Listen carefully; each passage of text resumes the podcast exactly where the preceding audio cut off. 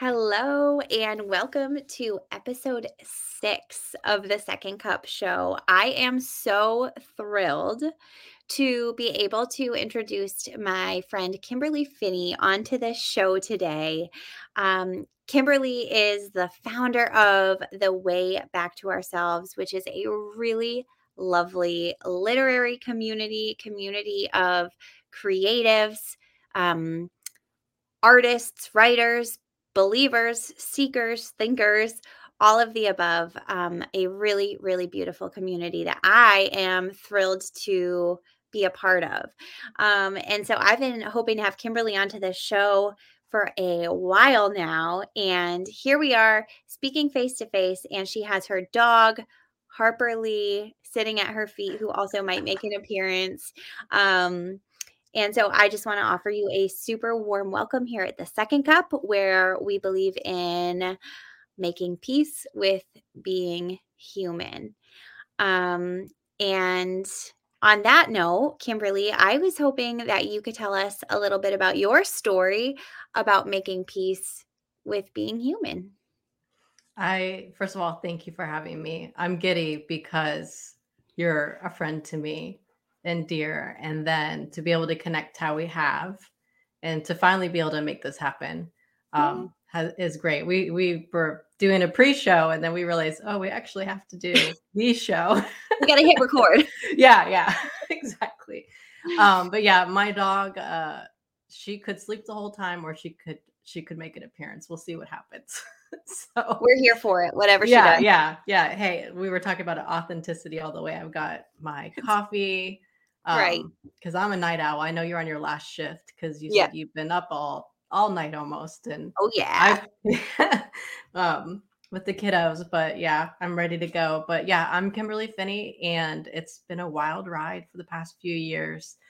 Uh, I would not be here talking with you if I hadn't gotten incredibly sick. I mean, that's that's the truth of it. I would be still in my classroom here in Tampa, you know living that that life and and i felt called to it and i could have just stayed there forever. I'm very much like a bloom where you're planted kind of a gal and um but god had other plans and he i i don't believe at all that he's going around and smiting and you know i can see how people can feel so angry when horrible things happen. I have been at that point but it was just i um it's it's biology right? We have the gift of life and the flip side of that is death and we have the gift of light. The flip side is darkness.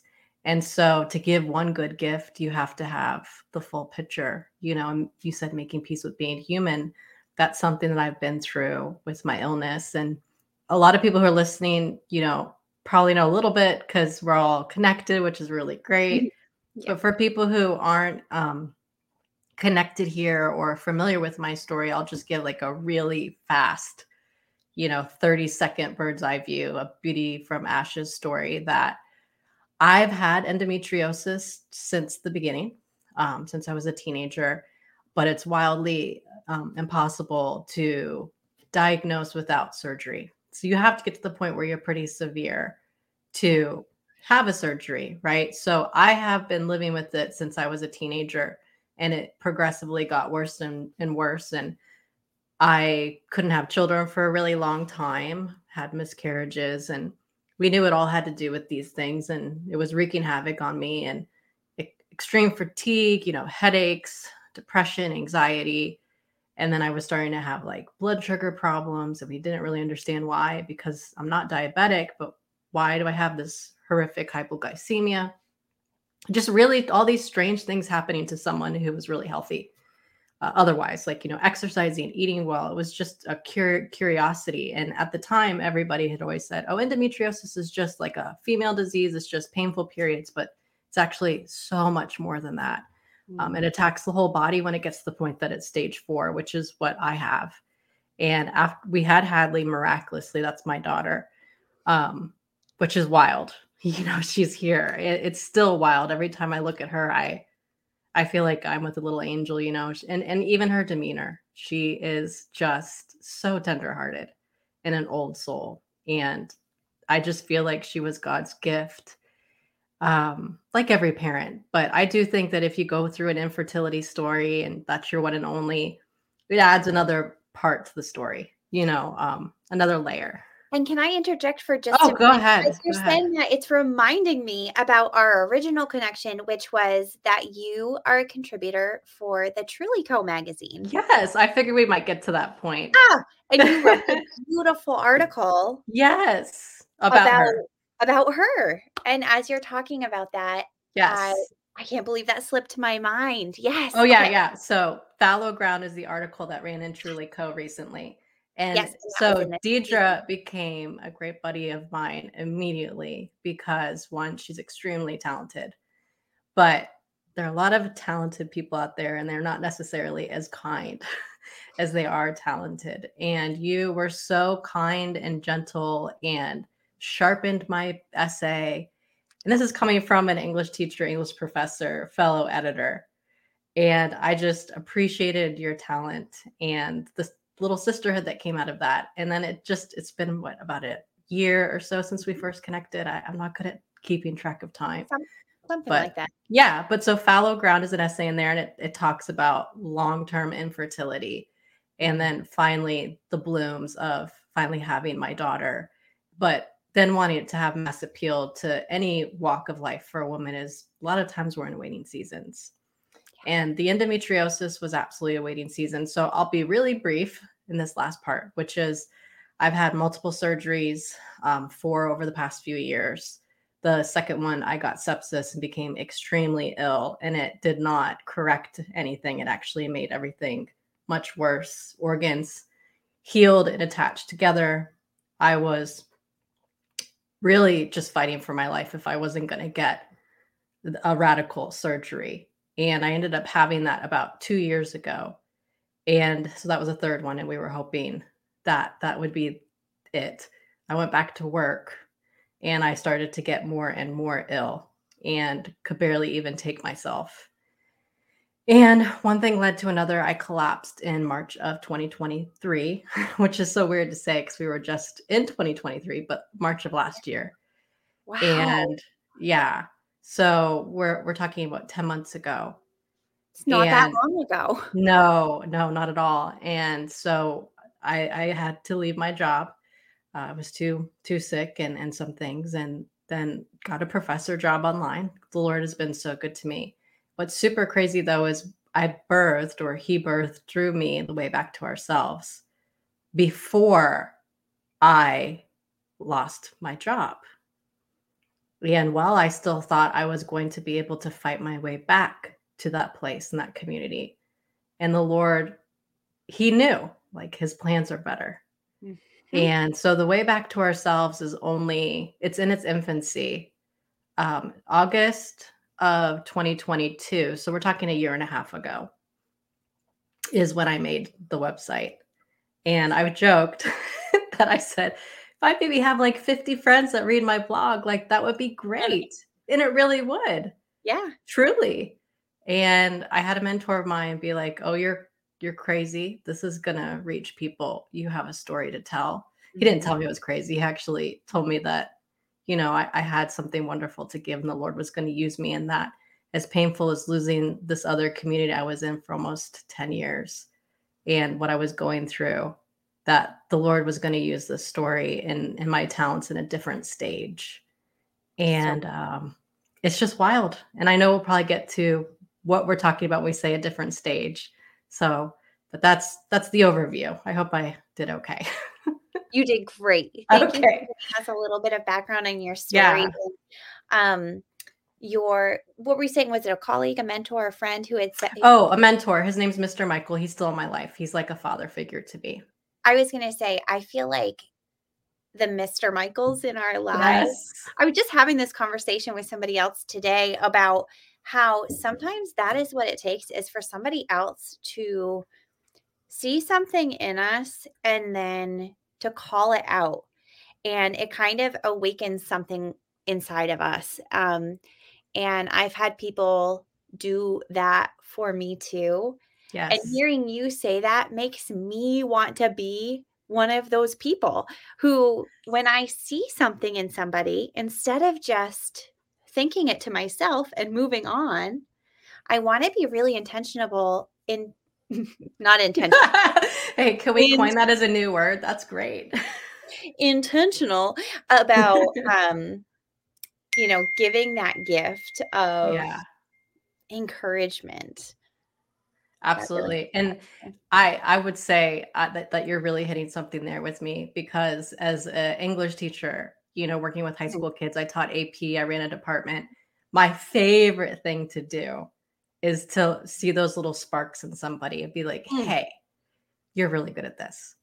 Yeah. And I um I I think I was really really comfortable and felt so called to be Ananias and Ananias was called to clear the mud from Paul's eyes right? Mhm. And that Saul becomes Paul, and then Paul is the one on the big stage. He, you know what I mean? And so I would always tell my students, you're going to go be Paul's, and I just want to be your Ananias, you know, and Mm. and and just kind of like point out those things and help you clear up your eyes and help you see what God's made you to do and to tell you all those things that people said about you were just dead wrong. Like you actually can do these things. Like don't listen to the naysayers. So um, that was my favorite thing to do. And I would use English as an opportunity to encourage and come beside people. And I feel like that's at the heart of the way back to ourselves. And I don't think you can really read my sign, but it says you belong here. I and that saw was something. sign on Instagram. Yeah. so That's that's what it says. And so that was something that we coined in my classroom. And I had it on my board. And so it just felt like this is the new classroom. And I want to be able to be an encourager and an Ananias to many other people. And the irony is, is that God has allowed some Paul moments in my life. I feel like a little bit. So Yes. And I want to talk about some of those Paul moments. Mhm. But before we do, I just want to say that I feel, first of all, maybe that's a reason why we're kindred spirits. It's the yes. Educator in both of us um, because probably most people watching the show know this as well but i before i started doing the second cup full time i was an elementary teacher. So i taught fourth and fifth graders reading and writing but i think like once an english teacher always an english teacher. There's we're a certain breed. Um but i will say that i feel so thankful to you and to the way back to ourselves um, because I feel like you had an Ananias moment with me. And um, when I was able to submit a poem for the poetry contest last year, and I had just like never shared my poetry really anywhere. And, but I have lots and lots and lots of it. And it was just something I enjoyed. And so on a whim, I had just sent a few poems because I was like, "Oh, cool! There's a cash prize. Like that's fun. I'll just send some in and just see what happens." Then you'll just get it. and then when I got the email or whatever it was that said that I had won the storytelling contest, I was like, "What?" um, but that was one of those moments that made me feel so encouraged and gave me so much confidence that I was like, whoa, maybe if somebody saw something in this poem or these poems, maybe there's something in some other poems. And maybe I can begin to believe that my poetry um, could could mean something to people to other people um and that was just such a liberating realization and i have you and the editors at the way back to ourselves to thank for that so i am walking living proof that that is the work that you're doing at the way back to ourselves and i know that i'm grateful for it but a lot of other people are too inside the community Yeah. And um yeah, you are so talented and you have a beautiful beautiful voice. You really do. And I think that my opinion might mean something after having like 2000 students and and reading that's so many, right? If you think about that, yeah. Um, but trust me, y- your your writing was beautiful. You gave us goosebumps. And a, a funny thing of, with me, with the teacher's heart, is the editors actually have to rein me back because I don't like to say no to really anybody. It's that teacher's heart. You know, you you get a poem and you're like, oh, you know, they need to grow. And then for me, I'm like, well, maybe we could squeeze in some time to mentor this person. And I did do that with a couple of people for That's this awesome. past uh, one because I just my heart's so big and I know that what a yes means. You Absolutely. know, so it's a different kind of literary journal. And the fact that and and the platform is that this is this is Christ centered, people centered 1st mm-hmm. um, community service, uh, caring. It's it's about collaboration. There is no competition. Um, if one of us wins, everybody wins. You know, and and I love to highlight you guys, you know, anybody who's become part of that community and connecting and and to just celebrate the beautiful things that we're putting out into the yeah. world. And I feel that you do that really faithfully. And um that's cool because um this is actually something that I this is kind of a great segue into something I wanted to talk to you about. There's so much I want to talk to you about, Kimberly. I'm going to try to like stay focused. We can um, we can talk real fast. but um I was uh, what I'm trying to say is that I love what a supportive community um, that you've built at the way back, and that truly I feel, and I know a lot of other people feel, that it's not a place of competition, even though it's a lot of creatives coming together who want to share what they've been given. Um, and that is not always the case. That is that is rarely the case, actually. Um, on the internet and on social media. And um, in the past, I don't know, quarter, maybe quarter of the year, I have been feeling really, really conflicted um, about being being somebody who feels like I want to share about Jesus um, and I want to glorify him and somebody who wants to also create for the sake of creating because it brings me joy and delight and um but who is also hearing these messages um even in like the christian genre right that we have to be building our own platform in a way almost um and the idea of christian celebrity has just mm-hmm. been making me feel honestly a little bit sick um, because it feels yeah, like icky. It's icky, right? And it's mm-hmm. the it's the opposite of Christ's heart. But then we are told as people who create that we must almost become one of these Christian celebrities if we want to be heard and share the message that's been put on our heart. And something there doesn't feel right. Um, and it reminds me of a really great article that I read from Ekstasis. Um, I wish I could say who the author was. I can't remember who it was, but they were talking about um, Christian leadership specifically and the difference between um, shepherding the sheep or um, using the sheep um, almost as like a, uh, like stepping on the sheep, right? Like yeah, like commodifying. That's right. That's right. Yeah. Um. So, so basically, are the are we serving the sheep or are the sheep serving us? You know, and um, I don't really have a specific question around this, but I just wanted to pick your brain about what you think about this topic. I it's such a tricky, tender balance to walk. I mean, I, I do feel like I need to come back and we can like have a part two at some point because there's so much to unpack here. Um, I totally agree with you. And I think that that's a big reason why I have shunned a lot of this for so long mm-hmm. and still feel a level of discomfort uh, in having an Instagram and, and things like that. Uh, really quickly, I walked away from all social media all of it uh, for six years. Up after I had my daughter, and then I'm peace out. You know, like I. That sounds so nice. And I did, and I was super convicted. Like the Lord mm-hmm. was like, just just tend to your people in real life. You have no business being on here. But I, I'm not sharing that to make a judgment call or to show you what a big fat hypocrite I am, because hey, that's not what it is. But the Lord calls us to different things at different times. And I do now feel called. But mm-hmm. what matters is the why.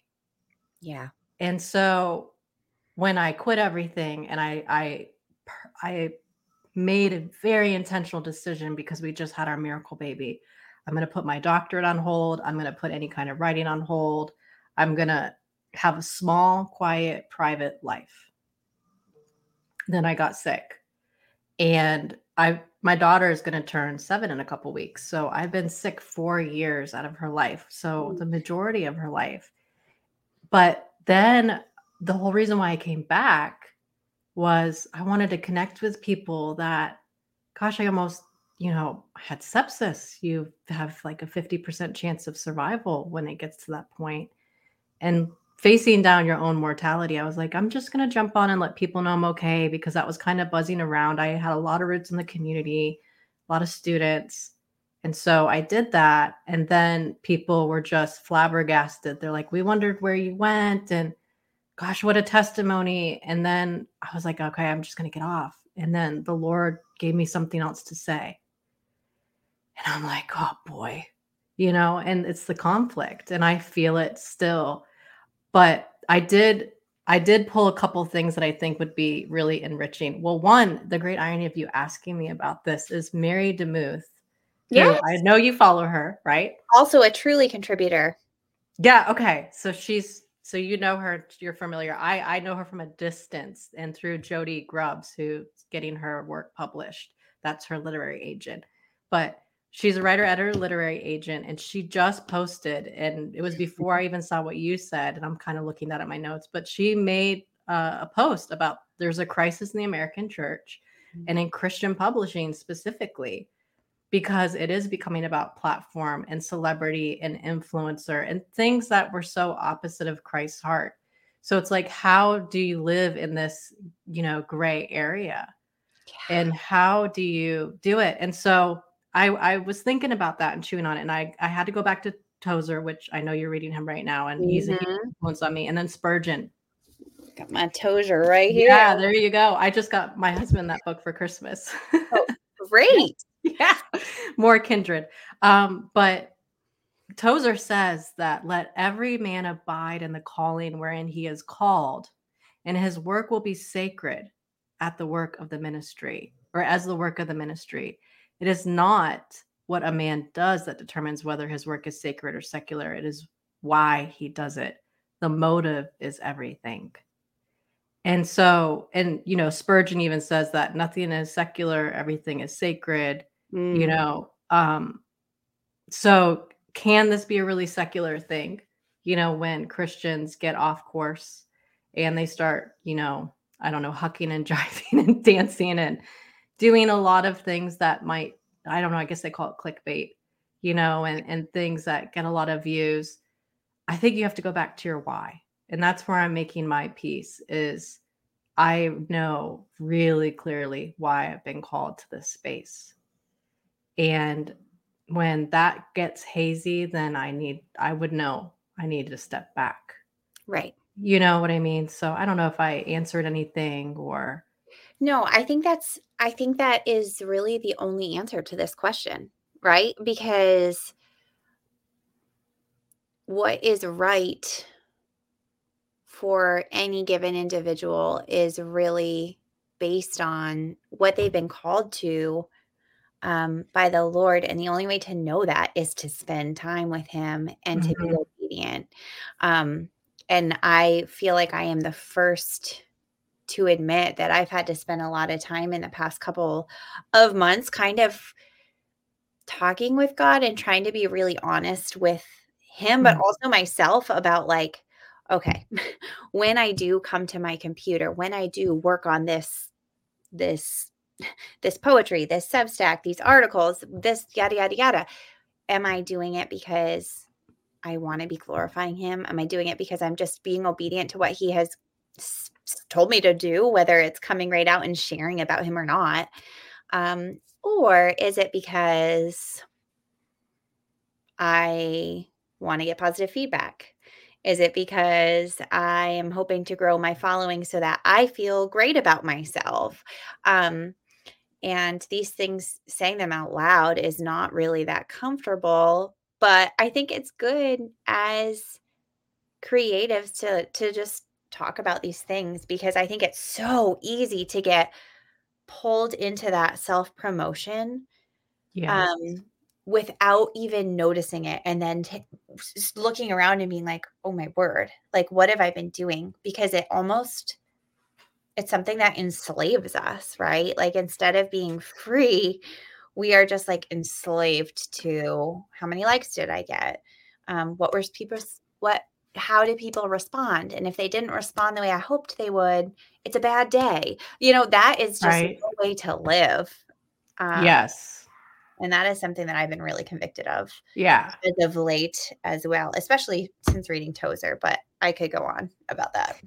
Yeah, and I think that too is like knowing yourself and having certain rules, you know, with yourself because it can very easily be like the toad in the broiler, you know, where you throw them in and then you slowly turn up the mm. temperature, you know, and they have no clue and you you can cook your toad. But if you throw them into a hot pot, have you ever heard about that one? That's that's must be an old New Englander thing for my family. But if you throw them into a hot pot, right, the, he'll jump right out. And I think for us, we have to be so careful that we don't do that to ourselves, that we're slowly, you know, turning up the heat and doing things that compromise us tiny bit by tiny bit. And mm. then That is so disturbing and unsettling, but like a very perfect analogy. well, yeah, well, it's not mine, but but it, it's it's a it's an old saying, but it's the idea of like, you know, you don't realize what's surrounding you because you just Yeah. slowly turn up the temperature. And so for me, like I know there's a few things. For instance, for me personally, I'll share little bits about my family and my daughter, Hmm. but like I like a little thing here, a little thing there, primarily in stories because they disappear. But I've made a rule that the vast majority of us, we're going to be private. I'm not Mm. going to be throwing up a ton of videos, little things here, little things there. That's just something for me, you Yeah. know, that I don't want to ever get to that point where I've seen kind of you start selling your your family or a lifestyle or trying to make it look like you have it all. I Right. just see there's like a big temptation with that. So, a good posture too is to try to be the anti that. Like if you know that that's Hmm. where there could be a hook, right? For me, especially I've seen with women on Instagram because I came back in late. I've only been on for a little while. I was very shocked by how things have changed Hmm. and um, just the temptation that's there. And then you forget that this is about faith. You forget it's about serving. You forget that it's about substance. And so, like a little thing is, you know, faith over being fake, substance over the sparkle, and giving over getting. Is that on your laptop? I I I posted the other day when I read Mary DeMuth. I was like, oh, I, I shared it and I said it really if I could just add to it, but I I can't. She said it so beautifully, but that's really what it comes down to is am I showing faith right now or am I trying to mm-hmm. put out something that's not authentic, you know? And then is this of substance? Is it is it biblical? Does it point the arrows? You know, all arrows pointing where, you know, is it to yourself or is it to goodness and and you know philippians like what's noble what's praiseworthy what's truthful what's beautiful or is Mhm. it like hey navel gazing you know looking at myself which is something you just wrote about the other day Yes. and and just where are we looking so Yeah. Yeah, and I found at least for me, the more the more time I spend looking at myself, seriously, the more miserable I become. it's so true It's I that's what I had written last week in my post um on the second cup was that it's like a form of self-torture. Spending time so absorbed in ourselves like it just becomes miserable. and i think that that's what's leading to the mental health crisis because you know especially for younger people who don't even have a chance to develop theory of the mind and they don't understand that other people have deeply complicated feelings and lives and they don't understand who they are and they have these phones in their hands before they even you know form their own personhood mm-hmm. and and then even adults, you know, we can slide into that. So you have to be so vigilant. Yeah. And like, and I don't want to act like I have all the answers. I don't want to act like I'm perfect. I know I need to improve the relationship I have with my phone because it's a big social outlet for me, especially through my illness. But now as I'm getting better, I'm like, okay, you know, I'm going to get out, you know, things I'm healing. And I need to know when is this good and when is it not good? And when do I need to have more time with the Lord? Because if if I'm going to serve um or have something to say, the last thing I I have no right to be here if I'm not doing the work, you know, on myself right. and in my faith and with my family. You know, what matters really at the end of the day is what they have to say. Yeah. Like me as a mom, as a wife, as a church member, as a friend, as a daughter. So, yeah, that's a that's a great that's a great perspective and just a great to, truth to return to um, at the end of the day because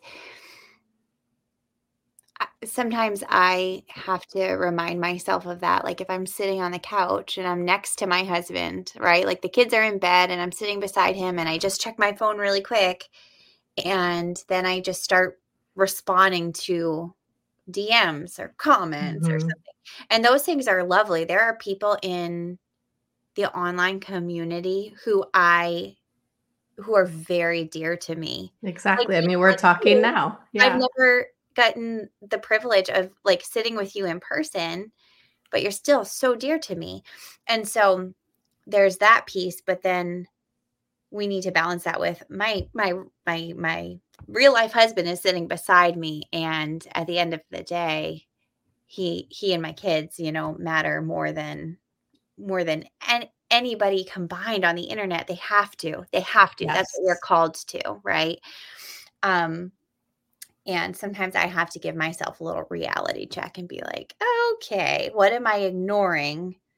so that i can be sitting here responding to my dms and feeling and i think it and, and for you and i too because we're our stories are different but we're also in transition because we're feeling called to this and so i want this to be my work and you do as well. Yeah. So I am asking the Lord to help me navigate okay. It's it's work and it's ministry, but when do I put that down and yeah. spend time with him and spend even though it's good and it's noble and but I think that that's what a lot of people in like ministry and service oriented jobs can run into. Like yeah. in teaching, I even did the same thing because there was always going to be a need. And my husband was like, you need you. You are not, this is at my old, old job I had. I was working with inner city kids for almost 10 years, really violent, really dangerous. We couldn't get pregnant, we couldn't stay pregnant. And they all had really high needs. And so every day was deeply purposeful and just oh, very tough. And it was that kind of thing where it's service oriented and you just want to give, give, give. But like you said, the people in your home need you. Right. You need you. And if you have nothing to give, um, or if they're getting the short end of things, then it's out of order. Yeah. So I, I definitely agree with you. It is it is tricky, and and I definitely I think we'll both be going through that. Yeah. You know, as we go on this journey. I think we're going to have to schedule a part two to talk specifically about the work ministry balance and how yes. to, how to do that because that is what I'm always bemoaning. I'm like, I don't know how to do them both at the same time. Like, I want to get paid to do one thing and then do ministry over here because then it feels clear cut. Um, right. Um, and when they come together, it feels really confusing, if I'm yes. being honest. Um, and so I'm always wanting to learn and get mm-hmm. better and figure figure it out.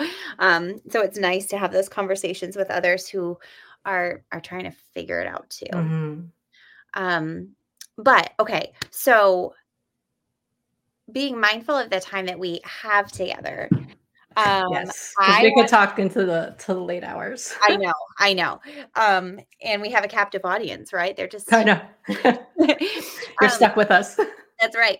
But I really want to, before we say goodbye this time, I want to make sure that we talk poetry. Yes. Um, because you are an incredible poet, beautiful poet. You have some really exciting upcoming poetry things that I will let you share about. Um, and I thought that it would be really, really fun for both of us to be able to kind of end this episode with some poetry. Um, because what is better than hearing some spoken word poetry? So, can you tell us a little bit about your poetry news, Kimberly? Yes, so I have um well I actually have two exciting things and I'll, I'll be quick. One is I just came out with and it's on my website in the store. So it's the way back to ourselves.com. The two is the number two. Um, how to grow your writing life. And so while I was working on that, which is my first course and it's printed, I'm gonna move forward and do video and other courses and stuff. I've gotten a really warm reception. It's everything that I the real bird's eye view of what I used to teach in my creative writing course. I would help my kids get published and and um, I ended up getting a national award for teaching and stuff. So it's some of those tried and true things that have nurtured me, nurtured my students in that. So that's one really exciting piece that I've been quietly working on. And I'm doing past, that course. Yes. to it. I haven't made my way too far into it yet, but I am really looking forward. I'm I'm a few pages in. I was reading about the um about how you have to read to write and Yes. book list and oh it was so good i was like amen yes Yes. yes yes it's all so good Thank you. And um, I want it to be a big, warm, encouraging hug that's full of things that will feed the writer Mhm. and their craft and voice, but also their spirit, Yeah. because it, there's a soul there that needs nurturing. So it's a great big love letter and hug to anybody who gets it. We have a launch team right now. I was hoping like, oh, maybe 20 will want to do. We end up with 30, and I had to say, okay, we're gonna close and awesome and and yeah so that's been really exciting and quite a few people have gone on and purchased since i think we've almost done 50 um, just in the past week or so so that's very sweet That's um, awesome. and then the really huge crazy news that i just can't believe is happening because it's i've dreamt of it since i was a little girl is that my debut book of poetry is going to be published this spring yay I know it's crazy. I feel like I'm having an outer body experience right now sharing that. But with Wipf and Stock, they're a great Christian publisher. Uh, they're really known for they're very serious. They're known for like their academics. Yeah, which actually works out for me because you know the professor, like nerdy educator side of me, um, an academic. I felt like it was a really good fit. We prayed about it. Um, but they do like beautiful artistic, academic, poetic work, and they've been around for quite a while. And uh, yeah, they're a Christian publisher. They're very earthy and thoughtful. And I I got actually four offers, and we had to kind of yes. So uh, read through and just pray and discern about what was right. I I three were Christian. One was like a small boutique. One was like a midsize, and then and Stock, and then the other one was fishing finishing line press, which is a really great Hmm. uh, poetry, you know, uh, publisher. So, but we prayed and thought about it, and that's kind of where we landed. And I can't believe it's happening. I, I have my final manuscript sitting on my computer, ready to be sent off probably in the next couple days. So, of Wings and Dirt will come out probably in April, which is National Poetry Month. So that would be Oh. kind of poetic. Yes. So Oh man, I am foreseeing some serious celebration around all things poetry, but especially launching your book in April. That's so yeah. exciting. And I'm so excited that your chapbook is out. I ordered it and Thank you. I And can't wait for it to arrive. Kimberly wrote a really, really kind endorsement for my chapbook. Um, Kimberly and Nick Nick Trandell. Am I saying his name right? Tran- Yeah, I think that's that's Trandell. how I've Sorry, always said Nick. it. Yeah. Sorry if I said that wrong. um, but I kind of, you know, as two people in the way Wayback community, I kind of had to go out on a limb and be like, actually, nobody's really read this, but it's getting published. And can you read it? And would you be willing to just like tell me what you think about it? And they wrote really, really kind um, endorsements. And yeah, I'm excited about it. It's combination of really thrilled really scared and really stunned like you were saying like it feels a little um I'm like, yeah, this is happening, but it's Mhm. like ha- my my heart hasn't quite caught up with my head yet Yes. on that, which I'm sure you can relate to. yeah Just only this past week it's felt tangible. Um, because it's been something I've been toiling away at for, you know, a year and a half. Yeah. And just doing it though to heal and for the Lord and to make some beautiful things. And you never think you're gonna have this opportunity. And so, you know, then keeping it quiet for a while because I also get nervous about attention. So kept putting off and putting off because I love to give attention to others, but then I always get a little squeamish when it's I, I feel uncomfortable sometimes. Yes. Um, it's the teacher's heart. I'm so comfortable to have my students up there and I'll get up and hoot and holler for them. But then when it comes to me, I, I get, I don't know what to do with myself. So I posted that and it was really exciting though. I just did a picture. I, I'm not really a video person. I, I'm going to try to do better with that because I like it when people do it. I want to connect with them. Um, but I just didn't get the guts up. So I, I posted and shared while we were up in the mountains and people were extremely loving and kind and supportive and that's when it started to feel real not like some like i'm a crazy lady in my like i'm a crazy lady in my house just making up these things you know what i mean this is actually happening yes. right that is something when I think you hit it perfectly. Like sometimes I think my own husband, like he's totally supports me, but sometimes I I think that he thinks like, oh, she's just writing her little poems again. And um again, he's super supportive. I think that's what I'm thinking he's thinking. Um, and other people too. And so it feels so validating when um somebody else is like, yes, we're gonna publish them. It's like, yes, I'm not just a crazy person like writing poems on the back of um uh, napkins or napkins is the most pleasant thing I can think of that I've written on recently. Like literally anything, like digging through the top of the trash to be like, I need a piece of paper. no Or in your car. Yeah, it's a it's a whole because i mean i really believe like i i everybody's different some people have to slave for their poems but for me i think they're already out there and i Mm. know i'm going to now really sound like the crazy lady in her attic but i just feel like god is trying to actively reveal things to us oh, and like you have to have that antenna and if i don't like i'll tell my husband like i'm getting hit by a poetry Mack Mhm. truck right now and he now gets it Yeah. and like if i don't go now it's gone on the wind yeah. like i, I have to catch it that's so that's a lot of my poems have just blown out of me and people are like oh you know craft like how did you i'm like i literally was just reading a billy collins poem and it was beautiful to me and i wrote a response to him and i wrote it in 10 minutes. Yes. like it happens a lot. It's strange.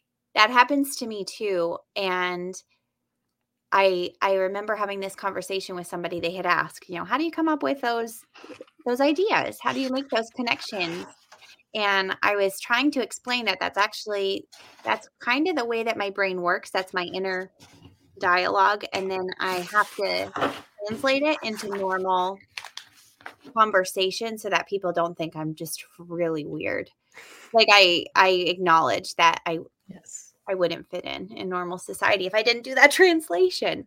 Um, right But poetry is kind of a place where I can be free to just write it as it comes. And I'm the same way. If I don't write it in that moment, I think I'll remember. I never remember. And it just, yes It's and then it so kills to you lose a poem. You know, it's Yeah. there and it's lost. yes Sometimes forever. So, Yeah. um, it's good to always have receipts, napkins, anything on hand. absolutely Um, okay, so I was hoping that each of us could read a poem before we say good night um, or good day whenever you're listening to this. Um, do you want to go first or do you want me to go first? I will go first because once I hear you, I might get a little nervous. So I'm just gonna Oh, rip the band-aid off and just just dive in before I lose the gusto. Okay, so what are you sharing with us today? I, I think that I'll probably do one of my most popular ones. Um, it was published on the cover of Fathom. Uh, it's called Angels Like Jazz. So I just referenced it that I was reading a Billy Collins poem and it was like late morning and the sun was pouring on my leather couch in the back room. It's like our little music room. And I was listening to jazz and it just came. So it is called Angels Like Jazz and it's after Billy Collins' poem, Questions About Angels. Mm. Hopefully, I don't ruin my own poem. Here we go. Sometimes I wonder about angels too. I wonder, like you, if they have pulled up a chair, invisible and unannounced, and I am entertaining them with my coffee clouds in the late morning sun, unaware, as it spills light through the slits in the east window. Or if they open their delicate hands to catch my tears as they slough off my jaw when nobody sees or believes in my pain. And if they like my poems at all or not, I wonder about that too. Or if I am their cup of tea, and might they mm. like me best? Or do they even like tea at all? like the sweet vanilla rooibos on my nightstand that I never finish.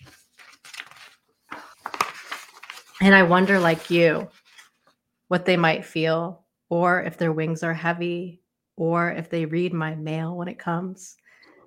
and when I bend to tend my garden, I wonder if two little ones are with me to witness my tenderness and soft wishes for the lost generations that fell out of me too soon. And I hope angels like jazz like I do, particularly Billie Holiday and most definitely Blue Moon. So I hope they don't ever feel alone or lonely like I do, which are two different things, as you know. They must not, I think, because I suspect they have been the ones to give comfort. With their soft breeze across my arm, I mistook for the wind, and that lovely presence in the shadows. Cast down from the sweet bay magnolia last May, I mistook for you. I suspect those were angels too, dancing among us, like old lovers at the piano bar long after the music stops. Oh. I was doing that thing where when I'm like reading a kid's book at the end and I'm trying not to cry.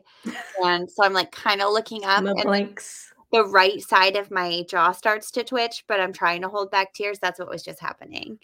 That was beautiful. Kimberly. It makes me emotional. There are like layers of biographical tidbits in it. And so I could I could feel it and I could I could sense those those biographical tidbits even though I don't know the full story behind each of Yeah. them. It was just like so specific Mhm.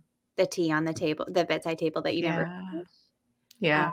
My husband loves to tease me about that. So it's it's kind of loosely written to him, you know, um, to Billy Collins. It's it's like a collective you.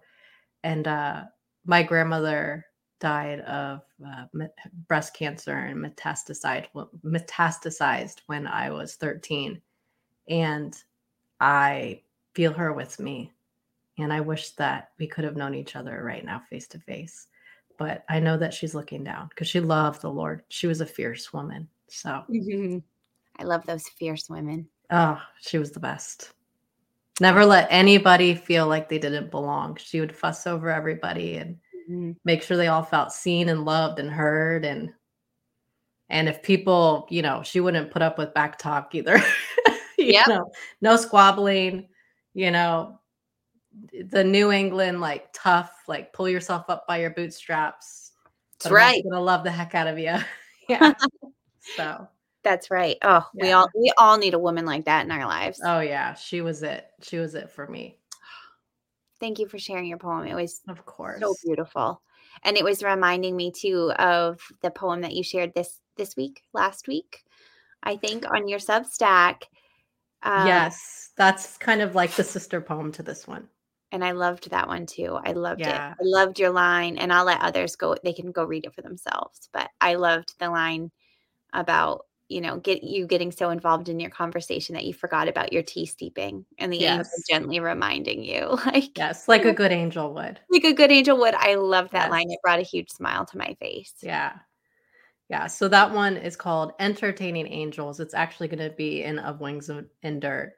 And uh, I actually only wrote that the other day and I'm slipping it in because I just feel like it needs to be in this collection. So yeah, I beautiful, beautiful. Thank you. The collection will be all the better for yes. Yeah. But I want to hear yours. I'm curious which one you picked. You're I take it you're doing one from your chapbook, The Shape I Take. Yes, yes. Okay. I'm gonna do but I I haven't picked one yet. I like as we've been going through, I'm like, which one am I gonna do? I think I have a favorite, but I feel like I shouldn't say what my favorite is before people read it because Make I don't opinions. Want, yeah. I don't want people to be biased. Um, have, you know, preconceived notions going into it. Um, so I thought it would be fun to just start with the first poem. Um, and the first poem is called The Coming Storm.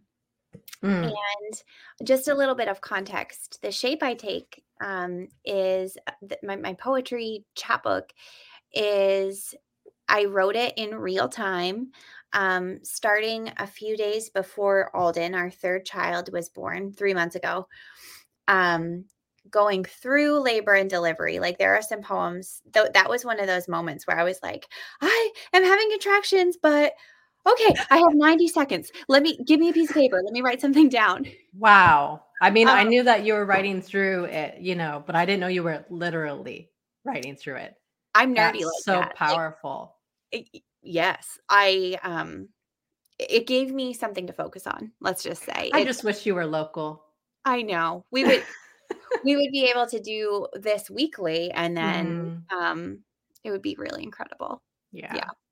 Um but yeah, I love, you know, when I'm going into something that's difficult or I know I'm going to experience pain, I'm like, well, I might as well use it and I'm going to make some darn good poetry out of it. So, oh, yeah. Um, wrote through the labor and delivery and then the first few weeks postpartum. Um, because in my past two pregnancy, labor delivery, newborn stages, it was, it, it was not easy. It was not mm-hmm. easy. Mm-hmm. Um, and I was kind of experience I was facing this with some trepidation, trepidation, I would say.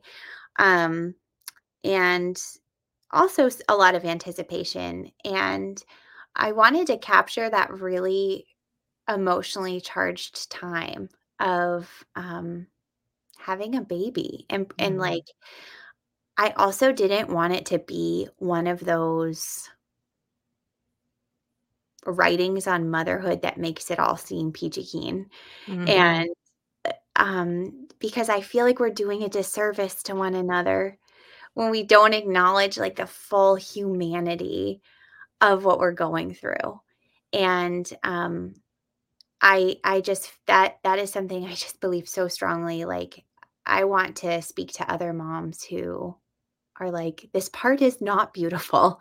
This part is really hard, or I'm really scared, or like eh, one of my poems is talking about like holding my baby for the first time and and and looking at his face and realizing like with birth always comes death and mm-hmm. how do i reconcile that as i'm looking into the eyes of my new baby like that like crushing weight of that realization so that's kind of the essence of this chapbook. And um, the first poem is called The Coming Storm. And um, the day that I wrote this, I went to the beach and I was wildly pregnant, so uncomfortable. Alden was a t- almost 10 pound baby. So that explains probably why I was feeling so uncomfortable. And I was having like the prodromal labor, which, if you're not familiar with this, it's purgatory.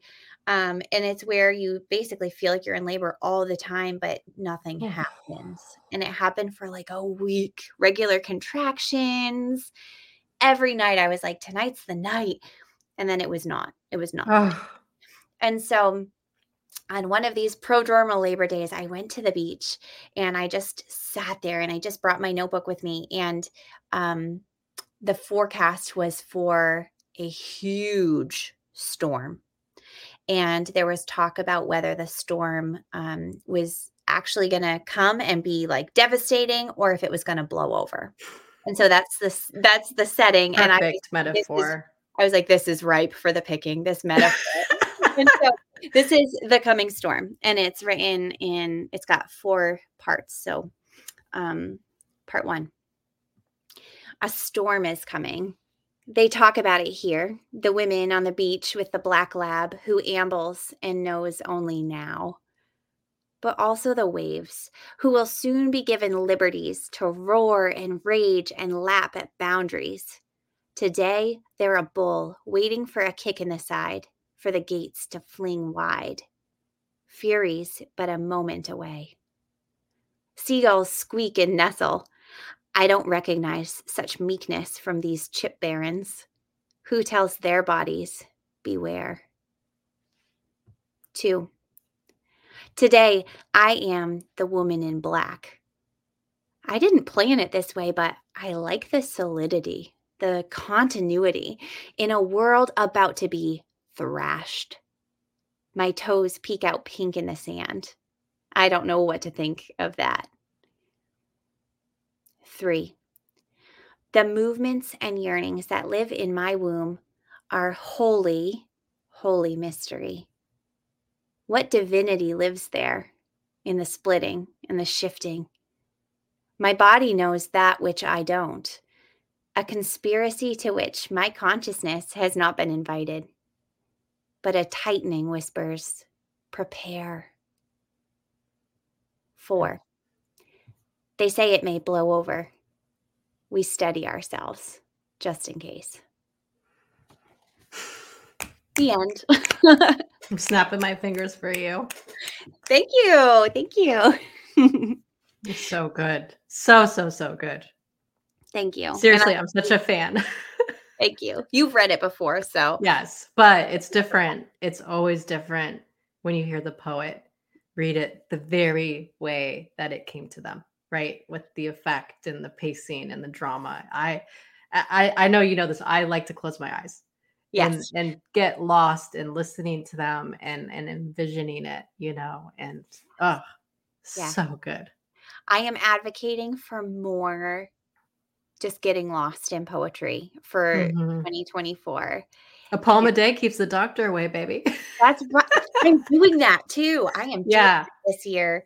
Um you know, t- uh, what are we on the 11th, uh, 10, 10 days mm-hmm. in, mm-hmm. Um, have managed to do it so far, even though it has kept me up later than I like to be every single yeah. night. Because I'm like, I will not go to sleep until this poem is on this in this notebook. Yes. For me, it's like either on on the daily, I try to either read it, read a poem, or you know, a psalm, or actually write something you know so as long as um at some point in the day and it only takes five minutes like we have five minutes we do. Right. Um that you can either put a little ink on the page or that you can that you can read so. That's right. It's good for the soul it's good for the soul. I'm constantly advocating for poetry um and i think that is just yet one more reason to love poetry is we may not all have time to delve into 900 page novels mm-hmm um, to read the latest book or even to listen to an audiobook. We might not have time for that, but none of us can make the excuse that we do not have time to read one poem a day. Exactly. Or jot down yeah. even two lines. I feel a team up coming, like a t-shirt or something, like a, a, poem a day keeps the doctor away kind of thing. I'm here for it. I'm here for it. All the poetry swag. Yes. And I will rock it in Carline, friend. perfect. Perfect. Well, we'll have a stay tuned everyone for our collaboration on poetry swag and yeah. Um Kimberly, this has been so lovely, so Absolutely. refreshing. Absolutely. Um totally worth staying up past my bedtime to chat with you. Um Thank you for doing that for me. I I have really I truly though I've really enjoyed it and um, I'm going to make sure in the show notes I will post links to, to you know the Instagrams and the websites and all of those things. The the writing the writing course that you have on your website. I'll make sure to share all of those things. So um, any listeners who feel like your interest has been piqued in anything that we've talked about, I will try to include that there for you. And um, thank you everybody for listening. Thank you, Kimberly, and who knows? Maybe we'll come back together um, later this year so we can resume this conversation. I would love that, truly. Well, until then, have a wonderful evening. Thank you. God bless. You too.